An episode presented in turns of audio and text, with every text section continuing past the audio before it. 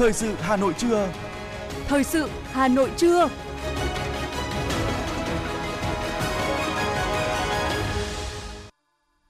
Quang Minh và Thu Thảo xin kính chào quý vị và các bạn. Bây giờ là chương trình thời sự của Đài Phát thanh và Truyền hình Hà Nội, phát trực tiếp trên sóng phát thanh tần số FM 90 MHz. Hôm nay thứ tư, ngày mùng 3 tháng 8 năm 2022. Chương trình có những nội dung chính sau đây. Bí thư Trung ương Đảng, trưởng ban tuyên giáo Trung ương Nguyễn Trọng Nghĩa chủ trì hội nghị thông qua dự thảo kết quả phòng chống tham nhũng tại Bộ Kế hoạch và Đầu tư. Chủ tịch Ủy ban Mặt trận Tổ quốc thành phố Nguyễn Lan Hương kiểm tra tại huyện Trương Mỹ về phát triển hệ thống an sinh xã hội, nâng cao phúc lợi, chất lượng cuộc sống của nhân dân. Thành phố Hà Nội thực hiện trực tuyến với đăng ký khai sinh, kết hôn và khai tử. Bộ Y tế yêu cầu cần có hướng dẫn cụ thể về việc kiểm soát, giám sát bệnh đậu mùa khỉ ở người. Phần tin thế giới có những thông tin, ngay khi Chủ tịch Hạ viện Mỹ Nancy Pelosi tới Đài Loan, nhiều động thái kéo theo những phản ứng mạnh mẽ từ Bắc Kinh. Đến sáng nay, thế giới đã có trên 583,5 triệu người mắc Covid-19, trong đó có hơn 6,422 triệu trường hợp đã tử vong vì đại dịch. Lũ lụt nghiêm trọng ở Kentucky khiến ít nhất là 37 người thiệt mạng. Sau đây là nội dung chi tiết sẽ có trong chương trình. Thưa quý vị, chiều qua, Bí thư Trung ương Đảng, trưởng ban tuyên giáo Trung ương Nguyễn Trọng Nghĩa, trưởng đoàn kiểm tra số 7 của Ban chỉ đạo Trung ương về phòng chống tham nhũng, tiêu cực đã chủ trì hội nghị. Thông qua dự thảo báo cáo kết quả kiểm tra việc lãnh đạo, chỉ đạo, tổ chức thực hiện công tác phát hiện, chuyển giao, tiếp nhận, giải quyết tố giác, tin báo về tội phạm, kiến nghị khởi tố các vụ việc có dấu hiệu tội phạm về tham nhũng, kinh tế tiêu cực và công tác giám định tài sản trong giải quyết các vụ án, vụ việc tham nhũng, kinh tế tiêu cực tại Ban cán sự Đảng, Bộ Kế hoạch và Đầu tư. Theo báo cáo tại hội nghị, trong 10 năm từ năm 2011 đến năm 2021, Ban cán sự Đảng, Bộ Kế hoạch và Đầu tư đã thanh tra tổ chức 3.434 cuộc thanh tra, tiếp nhận 1.065 đơn thư khiếu nại tố cáo, trong đó có 78 đơn thuộc thẩm quyền được xử lý theo đúng quy định, 987 đơn không thuộc thẩm quyền được hướng dẫn gửi đến cơ quan chức năng giải quyết. Bộ cũng đã ban hành 46 quyết định cử giám định viên tư pháp, tiếp nhận quyết định trưng cầu giám định tư pháp đối với 49 vụ việc. Kết quả đã thực hiện xong 41 trên 49 quyết định trưng cầu giám định lần đầu, kết luận đúng thời hạn 21 trên 41 vụ việc. Chưa có kết luận giám định là 6 vụ việc trưng cầu lần đầu và hai vụ việc mới trưng cầu vào đầu năm 2022. 2 trên 3 quyết định trưng cầu giám định bổ sung và từ chối giám định 4 vụ việc. Đoàn công tác đánh giá cao sự lãnh đạo, chỉ đạo của Ban Cán sự Đảng, Bộ Kế hoạch và Đầu tư trong công tác phòng chống tham nhũng tiêu cực thời gian vừa qua, cũng như việc triển khai hai nội dung về giải quyết nguồn tin tội phạm và công tác giám định, định giá tài sản. Cũng trong chiều ngày 2 tháng 8, Ủy viên Ban Thường vụ Thành ủy, Chủ tịch Ủy ban Mặt trận Tổ quốc thành phố Nguyễn Lan Hương, Phó trưởng Ban Thường trực Ban chỉ đạo chương trình 08 của Thành ủy kiểm tra tại huyện Trương Mỹ về phát triển hệ thống an sinh xã hội, nâng cao phúc lợi, chất lượng cuộc sống của nhân dân chủ động cụ thể hóa mục tiêu, nhiệm vụ chương trình 08 của Thành ủy bằng chương trình 10 của Đảng bộ huyện, bằng các giải pháp mang tính trọng tâm. Sau hơn một năm thực hiện, Trương Mỹ đã nâng kết quả thực hiện một số nhóm chỉ tiêu là điểm sáng của thành phố về chỉ tiêu tín dụng chính sách và bảo hiểm xã hội – đánh giá cao sự chủ động, bài bản của Trương Mỹ trong lãnh đạo chỉ đạo, nêu cao trách nhiệm, phân công phân nhiệm cụ thể, chú trọng tuyên truyền vận động, lượng hóa kết quả đạt được. Đồng chí Nguyễn Lan Hương, trưởng đoàn kiểm tra đề nghị huyện tiếp tục quán triệt, xác định rõ nét hơn trách nhiệm của cả hệ thống chính trị, tăng cường giải pháp huy động nguồn lực trong dân, nghiêm túc giả soát, nhận diện khó khăn, nguyên nhân chủ quan để có giải pháp căn cơ hiệu quả, nâng cao khả năng hoàn thành các chỉ tiêu về nước sạch, trường chuẩn quốc gia, môi trường, tăng văn minh. Trong đó, huyện cần phấn đấu hoàn thành các chỉ tiêu kinh tế xã hội theo kế hoạch xây dựng nông thôn mới bền vững, tiền đề quan trọng để thực hiện ba nội hàm chương trình 08 là phát triển hệ thống an sinh, nâng cao phúc lợi chất lượng cuộc sống của nhân dân. Thưa quý vị, theo báo cáo của Bộ Tài chính về giải ngân vốn vay nước ngoài 6 tháng năm 2022, giải ngân vốn đầu tư công nguồn vay nước ngoài kế hoạch 2022 mới chỉ đạt 9,12% với 3.173 tỷ đồng. Đáng lưu ý, có 8 trên 13 bộ và 13 trên 59 địa phương có tỷ lệ giải ngân 0%. Tỷ lệ giải ngân đầu tư công nguồn vốn nước ngoài thấp chủ yếu xuất phát từ các vướng mắc trong quá trình thực hiện dự án dẫn đến việc không có khối lượng hoàn thành để giải ngân. Bộ Tài chính cũng đã nhận được văn bản đề nghị trả lại kế hoạch vốn năm 2022 của ba địa phương là Hà Nội, Bình Dương và Đồng Nai. Sản phẩm đường mía nhập khẩu từ Campuchia, Indonesia, Lào, Malaysia và Myanmar có sử dụng nguyên liệu từ Thái Lan sẽ áp dụng mức thuế chống bán phá giá là 42,99% mức thuế chống trợ cấp là 4,65%. Đó là nội dung cụ thể mà Bộ Công Thương đưa ra trong ban hành quyết định số 1514 khi áp dụng biện pháp chống lẩn tránh biện pháp phòng vệ thương mại đối với một số sản phẩm đường mía nhập khẩu từ Campuchia, Indonesia, Lào, Malaysia và Myanmar. Như vậy, đường mía nhập khẩu từ 5 nước trong khu vực ASEAN có nguồn gốc nguyên liệu từ Thái Lan sẽ bị Việt Nam áp thuế chống bán phá giá, chống trợ cấp hơn 47,6%. Thưa quý vị, gần 2 tháng qua, hàng loạt doanh nghiệp xuất khẩu và lâm sản trong nước đang ở trong tình trạng sụt giảm mạnh đơn hàng xuất khẩu, thậm chí nhiều doanh nghiệp không có đơn hàng. Ảm đạm từ các nước châu Á cho đến thị trường EU và Mỹ, nguyên nhân được cho là tình hình lạm phát ở các quốc gia xuất khẩu đang ở mức cao. Phản ánh của phóng viên thời sự. Tại một số đơn vị sản xuất ván ép xuất khẩu sang Hàn Quốc, Malaysia cho thấy các hoạt động sản xuất ở thời điểm này chủ yếu là thực hiện các đơn hàng đã ký kết từ trước, còn đơn hàng mới đã rụt giảm khoảng 60% và lượng hàng tồn kho vẫn đang tăng lên từng ngày. Ông Tưởng Ngỗ Phương, công ty trách nhiệm hữu hạn Trúc Mai và ông Nguyễn Thành Minh, trưởng làng nghề chế biến lâm sản xã Hà Lương, Hạ Hòa, Phú Thọ cho biết. Trong hai tháng trở lại đây là các đơn hàng về xuất khẩu ờ, là rất là ít mà cái thị phần ờ, xuất khẩu ờ, các mặt hàng chất lượng thấp cũng như chất lượng cao là rất là ít. So với thời điểm đầu năm thì nó giảm khoảng đến 60%. Một phần do ảnh hưởng của Covid đứt gãy một số các cái nguồn cung ứng xảy ra khan hiếm. Một phần là do suy thoái kinh tế nên là ờ, khu vực mình bán hàng người ta không có nhu cầu lớn sử dụng nó dẫn đến tình trạng chậm theo Hiệp hội Gỗ và Lâm sản Việt Nam, tình trạng sụt giảm mạnh đơn hàng xuất khẩu từ thị trường châu Âu, Hàn Quốc, Nhật Bản và Mỹ cũng đang diễn ra đối với các doanh nghiệp chế biến xuất khẩu nói chung. Điều này đang đặt ra những thách thức cho xuất khẩu gỗ và lâm sản những tháng cuối năm, vốn được dự báo là rất khó khăn. Ông Cao Chí Công, Phó Chủ tịch Hiệp hội Gỗ và Lâm sản Việt Nam cho rằng một số thị trường thì các cái thị trường đều giảm sút đặc biệt là trong hai cái tháng ờ, 5 và tháng 6 vừa qua thì ờ, tháng ờ, 5 thì là tăng trưởng âm là 2% gỗ và sản phẩm gỗ còn tháng 6 thì tăng trưởng âm cũng trên 10%. Trước thực tế này, nhiều doanh nghiệp đang chuyển dịch theo hướng đầu tư nghiên cứu sản xuất các sản phẩm tinh có chất lượng cao và giảm tỷ trọng sản xuất các mặt hàng có giá trị thấp hơn. Về vấn đề này, ông Nguyễn Văn Đông, giám đốc công ty trách nhiệm hữu hạn dịch vụ tư vấn Hoa Linh thông tin. À, hiện tại thì chúng tôi cũng có liên kết với một cái đơn vị của Nhật Bản để phát triển các sản phẩm mẫu ván ép phục vụ cho cái mục đích sử dụng là ván sàn. Thì cái này thì đối với tiêu chuẩn của Nhật thì người ta yêu cầu rất là cao và bản thân chúng tôi cũng làm rất qua rất nhiều lần Ờ, nghiên cứu sản xuất sản phẩm mẫu để đưa vào nhưng mà hiện tại là vẫn chưa thành và chúng tôi hy vọng là trong thời gian tới sớm nhất thì chúng tôi sẽ đạt được cái yêu cầu của khách hàng. 6 tháng đầu năm, xuất khẩu gỗ và lâm sản mang về hơn 9 tỷ đô la Mỹ và là một trong những ngành hàng xuất khẩu chủ lực đóng góp vào nhóm ngành nông lâm thủy sản. Tuy nhiên, bối cảnh khó khăn chung của nền kinh tế thế giới đã và đang khiến xuất khẩu ngành này đối mặt với nhiều thách thức khó lường.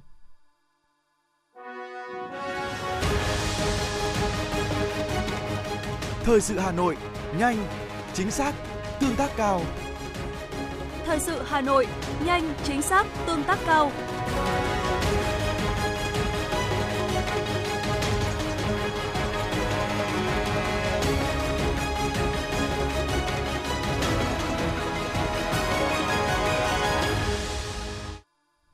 Xin được chuyển sang những thông tin khác, thưa quý vị. Ủy ban nhân dân thành phố Hà Nội vừa ban hành công văn về việc triển khai thực hiện trực tuyến hỗ trợ người dân thực hiện trực tuyến ba quy trình đăng ký khai sinh, đăng ký kết hôn và đăng ký khai tử.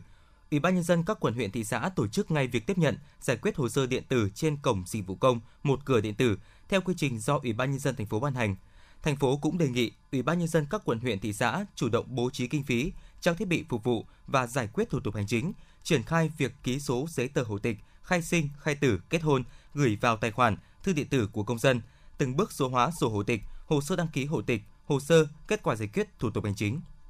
Cục Quản lý xuất nhập cảnh khẳng định hộ chiếu phổ thông mẫu mới được cấp theo đúng quy định của pháp luật Việt Nam và đạt tiêu chuẩn ICAO, tổ chức hàng công dân dụng quốc tế. Trước việc hộ chiếu mẫu mới bị nhiều nước từ chối cấp visa, Cục Quản lý xuất nhập cảnh đang phối hợp cùng Cục lãnh sự Bộ Ngoại giao giải quyết theo đường ngoại giao. Sau khi thống nhất về phương án, Cục Quản lý xuất nhập cảnh sẽ báo cáo cấp có thẩm quyền để có hướng xử lý tiếp theo. Hộ chiếu mẫu mới được Bộ Công an cấp từ ngày 1 tháng 7 giữ nguyên kích thước so với hộ chiếu cũ, nhưng màu sắc ở trang bìa đổi thành xanh tím than và không thể hiện thông tin về nơi sinh. Bộ Giáo dục và Đào tạo đã gửi công văn tới Ủy ban nhân dân các tỉnh thành phố trực thuộc trung ương, đề nghị Ủy ban nhân dân các tỉnh thành phố chỉ đạo khẩn trương triển khai tổ chức tuyển dụng 27.850 biên chế giáo viên cấp mầm non và phổ thông bổ sung cho các tỉnh thành phố năm học 2022-2023. Việc tuyển dụng biên chế giáo viên thực hiện nghiêm túc theo quy định của pháp luật, ưu tiên tuyển dụng giáo viên các môn học mới để thực hiện chương trình giáo dục phổ thông 2018 và ưu tiên tuyển dụng giáo viên mầm non cho các cơ sở giáo dục mầm non ở vùng kinh tế xã hội khó khăn và đặc biệt khó khăn. Thưa quý vị và các bạn, từ ngày 20 tháng 7, Bộ Giáo dục và Đào tạo đã mở hệ thống đăng ký nguyện vọng xét tuyển đại học năm 2022 theo hình thức trực tuyến. Các thí sinh đã biết điểm thi tốt nghiệp trung học phổ thông và nhiều em đã có kết quả trúng tuyển sớm vào các trường đại học. Nhưng đến thời điểm này, nhiều thí sinh vẫn băn khoăn, lo lắng về việc chọn ngành, chọn trường nào để có cơ hội trúng tuyển cao nhất nên chưa thực hiện đăng ký nguyện vọng xét tuyển. Tính đến 12 giờ ngày 2 tháng 8, trên hệ thống của Bộ Giáo dục và Đào tạo mới ghi nhận được hơn 330.000 thí sinh nhập nguyện vọng đăng ký xét tuyển. Ghi nhận của phóng viên Thanh Duyên. Đã qua hơn 10 ngày kể từ khi Bộ Giáo dục và Đào tạo mở hệ thống đăng ký nguyện vọng xét tuyển đại học năm 2022, nhưng em Nguyễn Thị Hường, trường Trung học phổ thông Lý Thái Tổ vẫn chưa thực hiện đăng ký nguyện vọng lên hệ thống. Nguyễn Thị Hường cho biết, em chỉ xét tuyển đại học theo kết quả điểm thi tốt nghiệp trung học phổ thông, nhưng khi có điểm thi thì lại băn khoăn chưa biết chọn ngành nào, trường nào. Em thi khối D ạ. À, em được à, 24 ạ. À, ban đầu thì em à, đặt ờ, học viện ngân hàng lên đầu, còn bây giờ thì em sẽ tham khảo thêm, tại vì em vẫn còn à, khá là phân vân giữa những ngành em chọn ấy. Chọn ngành nào, trường nào để có cơ hội trúng tuyển cao nhất, đó là tâm lý chung của nhiều thí sinh trong thời điểm này. Dù đã tham gia các chương trình tư vấn tuyển sinh, tham khảo ý kiến của chuyên gia, của gia đình và so sánh điểm chuẩn trúng tuyển các năm trước, nhưng nhiều thí sinh vẫn chưa đăng ký bởi chưa biết sắp xếp thứ tự nguyện vọng như thế nào để trúng tuyển được vào ngành trường yêu thích phù hợp với điểm thi. Nguyễn Thị Thu Thanh ở huyện Yên Dũng, tỉnh Bắc Giang và Nguyễn Gia Khánh ở Đống Đa, Hà Nội chia sẻ. Tại vì mức điểm của em là cũng là mức điểm chung thôi ạ. Mọi năm thì chưa biết điểm. Năm nay thì biết điểm thì mình phải cần tính toán nhiều hơn và cần phải chọn lọc ờ, cho chính xác hơn. Cháu muốn vào ờ, ngành ờ, y học cổ truyền với cả y học dự phòng ạ. Thực ra điểm của cháu là nó kiểu ở tầm trung trung chứ nó không được cao hẳn mà nó không bị thấp quá nên là cháu phải đang phân vân giữa các trường thôi ạ cụ thể là cháu đang phân vân là mình sẽ học ở trường ở trong ờ, nội thành ờ, Hà Nội luôn, hay là mình sẽ đi học ở ngoại tỉnh cho tỷ lệ đỗ nó cao hơn.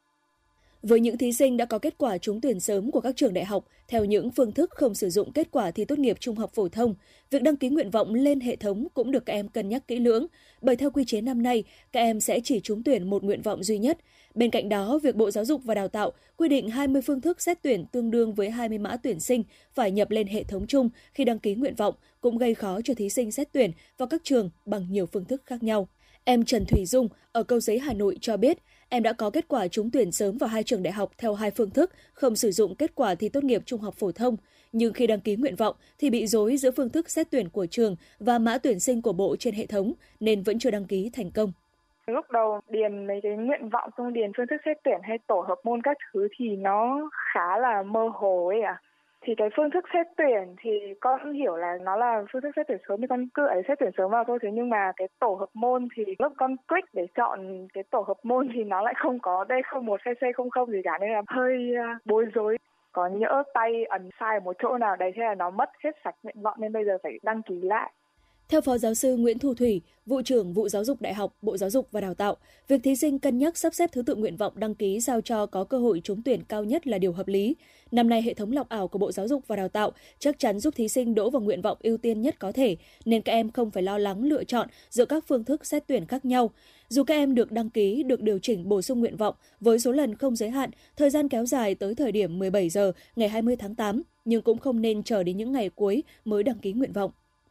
Chúng ta lưu ý là đừng chờ đến sát ngày 20 tháng 8 rồi mới truy cập vào và bắt đầu lựa chọn lúc đấy là quá muộn và có thể hệ thống sẽ bị nghẽn nếu như tất cả các em đều dồn vào cái thời điểm đó chẳng hạn. Hạ tầng công nghệ thông tin của chúng ta đã được nâng cấp rất nhiều nhưng cũng chưa biết được có cái sự cố gì nếu chẳng may có vấn đề gì. Do đó chúng ta phải xử lý các cái nguyện vọng, các cái mong muốn của mình sớm đi, đầu tháng 8, giữa tháng 8 là cùng.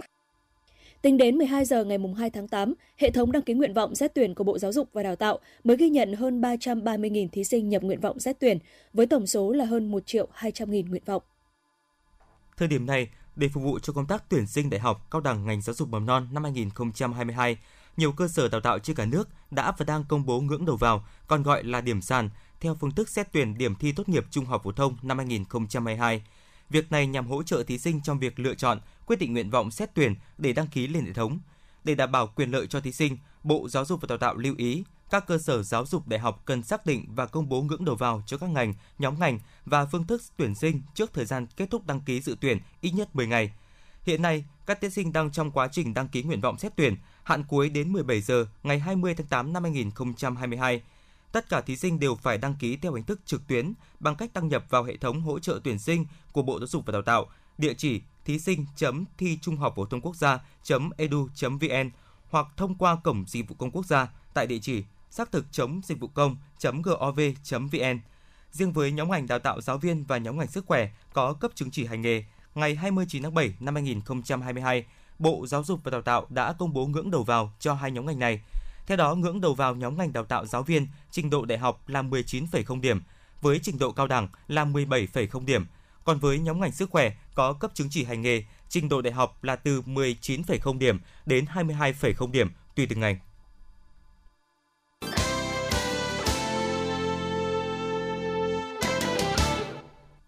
Thưa quý vị và các bạn, căn cứ công điện số 664 ngày 25 tháng 7 năm 2022 của Thủ tướng Chính phủ về việc tăng cường công tác tiêm vaccine phòng COVID-19 để bảo vệ và duy trì bền vững thành quả phòng chống dịch trên địa bàn thành phố, tạo điều kiện tập trung phát triển kinh tế xã hội, Ủy ban nhân dân thành phố giao các sở ngành liên quan và địa phương khẩn trương thực hiện các nhiệm vụ cụ thể. Trong đó, Chủ tịch Ủy ban nhân dân các quận huyện thị xã trực tiếp chỉ đạo quán triệt và thực hiện nghiêm các chỉ đạo của Chính phủ, Thủ tướng Chính phủ, Ủy ban nhân dân thành phố trong công tác phòng chống dịch COVID-19 triển khai quyết liệt các giải pháp đẩy mạnh công tác tiêm chủng để bảo đảm không bỏ sót đối tượng cần tiêm chủng, tăng tỷ lệ bao phủ vaccine cho người dân. Tổ chức phát động chỉ đạo các đơn vị triển khai chiến dịch tiêm chủng vaccine Cụ thể, ra soát lập danh sách đối tượng tiêm chủng, tăng tốc độ tiêm chủng cho trẻ em từ 5 tuổi đến dưới 12 tuổi, đảm bảo hoàn thành trong tháng 8 năm nay hoàn thành sớm nhất việc tiêm mũi 3, mũi 4 cho người dân từ 18 tuổi trở lên và đẩy nhanh tiêm mũi 3 cho người từ 12 tuổi đến 18 tuổi theo hướng dẫn của Bộ Y tế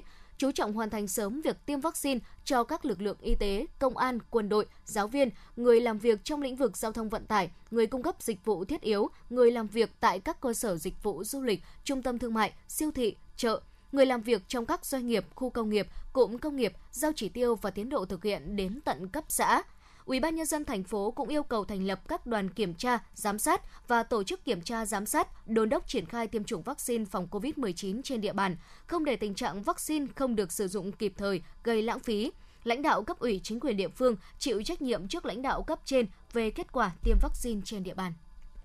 Thưa quý vị, ngày 29 tháng 7 năm 2022, Bộ Y tế ban hành quyết định số 2099 về việc ban hành hướng dẫn chẩn đoán, điều trị và phòng bệnh đậu mùa khỉ ở người – Sở Y tế đề nghị các đơn vị nội dung sau. 1. Các cơ sở khám bệnh, chữa bệnh trong và ngoài công lập nghiên cứu và thực hiện các nội dung của quyết định số 2099 ngày 29 tháng 7 năm 2022 của Bộ Y tế. 2. Giao bệnh viện Đa khoa Đống Đa, chuyên khoa đồng ngành về truyền nhiễm tiếp tục tập huấn, tập huấn lại, hỗ trợ, chỉ đạo tuyến các đơn vị thực hiện, hướng dẫn chẩn đoán, điều trị và phòng bệnh đậu mùa khỉ ở người. Trong quá trình thực hiện báo cáo khó khăn vướng mắc nếu có để được hỗ trợ và giải quyết.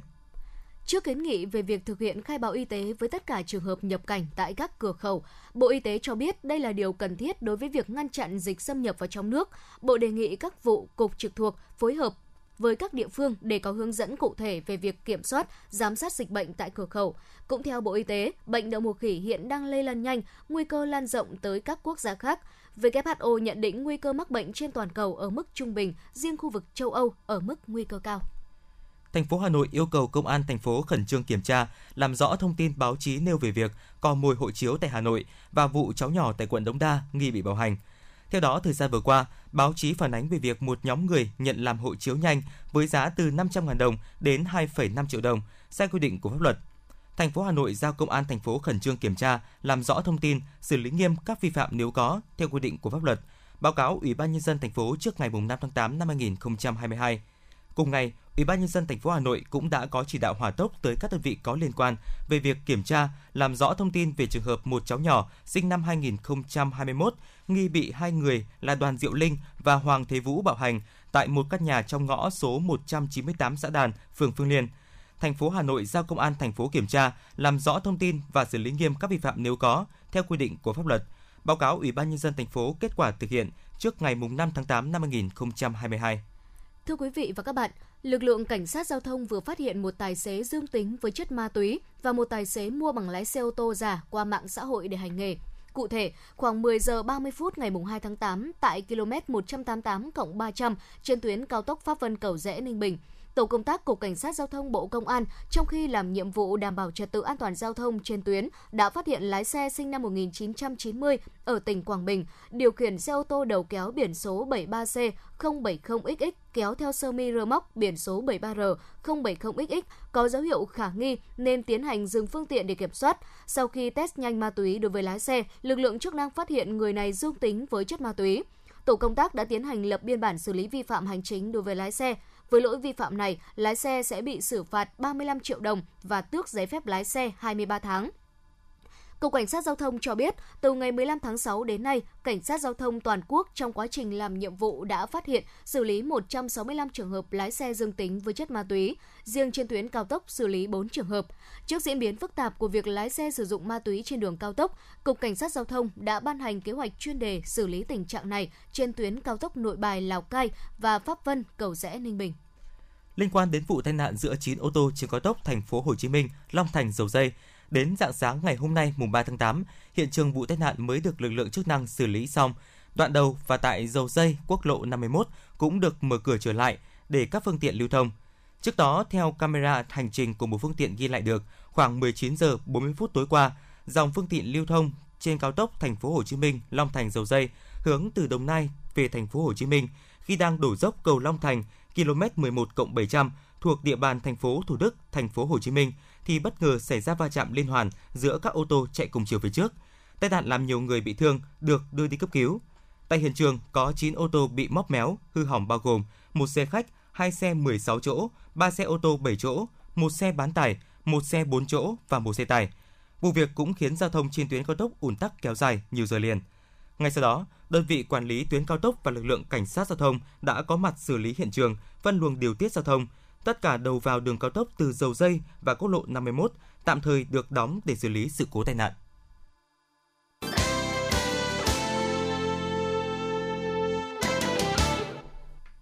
Quý vị thính giả đang nghe chương trình thời sự của Đài Phát thanh Truyền hình Hà Nội được phát trực tiếp trên sóng FM tần số 90 MHz. Ngay sau đây, xin được chuyển sang những thông tin quốc tế. Thưa quý vị và các bạn, Chủ tịch Hạ viện Mỹ Nancy Pelosi ngày 2 tháng 8 đã tới vùng lãnh thổ Đài Loan Trung Quốc trong khi đang thực hiện chuyến công du bốn nước châu Á, bao gồm Singapore, Malaysia, Hàn Quốc và Nhật Bản. Trước đó, bà Pelosi cùng đoàn đại biểu Quốc hội Mỹ đã đến Malaysia, chặng dừng chân thứ hai sau Singapore trong chuyến công du châu Á. Trong chuyến thăm lần này, bà Pelosi dự kiến gặp lãnh đạo Đài Loan Thái Anh Văn trong sáng nay ngày 3 tháng 8. Bà Pelosi là quan chức cấp cao nhất của Mỹ thăm Đài Loan Trung Quốc kể từ khi Chủ tịch Hạ viện Newt Gingrich đến đây vào năm 1997. Chuyến thăm được bà Pelosi nhấn mạnh hoàn toàn không trái với chính sách lâu dài của Mỹ, vì đây là một trong số nhiều phái đoàn Quốc hội Mỹ đến Đài Loan.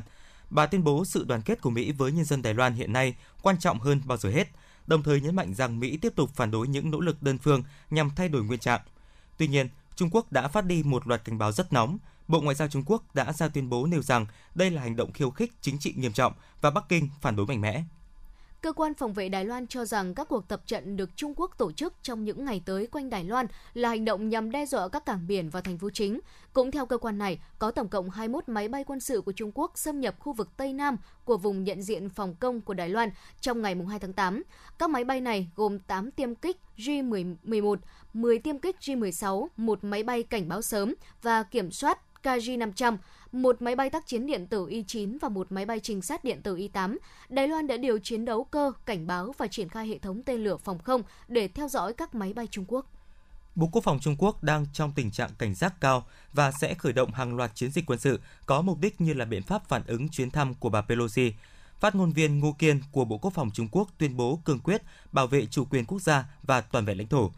Trong khi đó, phát ngôn viên Yi của Bộ Chỉ huy Chiến khu Đông Bộ Trung Quốc thông báo đơn vị này sẽ thực hiện một loạt chiến dịch quân sự trên không, trên biển gần Đài Loan từ tối ngày 2 tháng 8, gồm hoạt động bắn đạn thật tầm xa. Theo đài NHK, tổng cộng 22 máy bay tiếp nhiên liệu KC-135 của Mỹ đã đến căn cứ không quân Kadena ở Okinawa, Nhật Bản trong những ngày qua, một số lượng lớn bất thường. Xin được chuyển sang những thông tin về tình hình dịch bệnh COVID-19. Thưa quý vị, đến sáng ngày 3 tháng 8, thế giới có trên 583,5 triệu người mắc COVID-19, trong đó có hơn 6,422 triệu trường hợp đã tử vong vì đại dịch. Mỹ là nước chịu ảnh hưởng nặng nề nhất của dịch COVID-19 với tổng cộng trên 93,22 triệu ca mắc, trong đó có khoảng 1,055 triệu trường hợp đã tử vong. Tại tâm dịch COVID-19 lớn thứ, thứ hai thế giới Ấn Độ, vào ngày 2 tháng 8, nước này ghi nhận tổng cộng trên 44,5 triệu người mắc COVID-19, bao gồm hơn 526.400 trường hợp thiệt mạng vì COVID-19 tại quốc gia Nam Á này. Pháp hiện là điểm nóng dịch bệnh lớn thứ ba trên toàn thế giới, với hơn 152.000 bệnh nhân COVID-19 không qua khỏi, trong tổng số trên 33,92 triệu người nhiễm bệnh ở quốc gia này. Ngày 2 tháng 8, Pháp ghi nhận thêm 54.519 ca nhiễm virus SARS-CoV-2.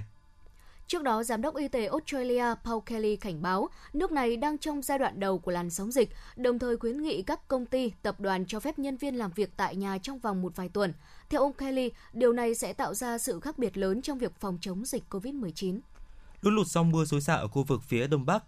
xin lỗi quý vị, phía đông bang Kentucky, Mỹ đã khiến ít nhất 37 người tử vong, trong đó có 4 trẻ em. Đây là thông tin do thống đốc bang Kentucky Andy Peier đưa ra. Đồng thời, ông Bessier cảnh báo rằng một số cơn bão nguy hiểm đang đến gần khu vực bang Kentucky. Dịch vụ Thời tiết Quốc gia Mỹ dự báo một số đợt mưa rào và bão tiếp tục diễn ra cho đến hết ngày 2 tháng 8.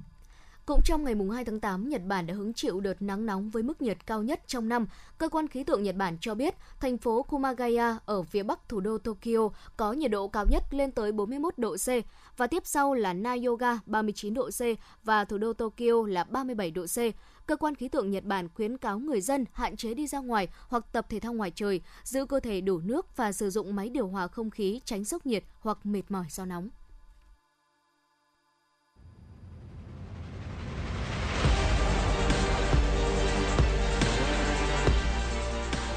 Bản tin thể thao Bản tin thể thao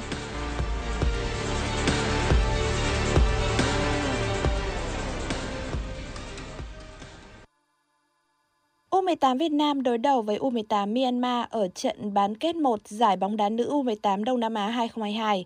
Các học trò của huấn viên Akira Iziri chủ động chơi tấn công và tạo ra nhiều cơ hội về phía khung thành đối phương. Nhưng phải đợi tới phút thứ 26, Ngọc Ánh sút xa bóng đập xà ngang Myanmar và Ánh Mỹ đã có mặt kịp thời đá bồi tung lưới đội bạn. Phút thứ 60, tình huống phản công ấn tượng của U18 nữ Việt Nam được kết thúc bằng pha ghi bàn của Minh Truyền. Chỉ khoảng 3 phút sau, Nhật Lan nâng tỷ số lên 3-0 với tình huống sút xa đẹp mắt. Những gì Myanmar làm được ở trận này là một bàn thắng ở phút 81 do công của Wai Fu Yen.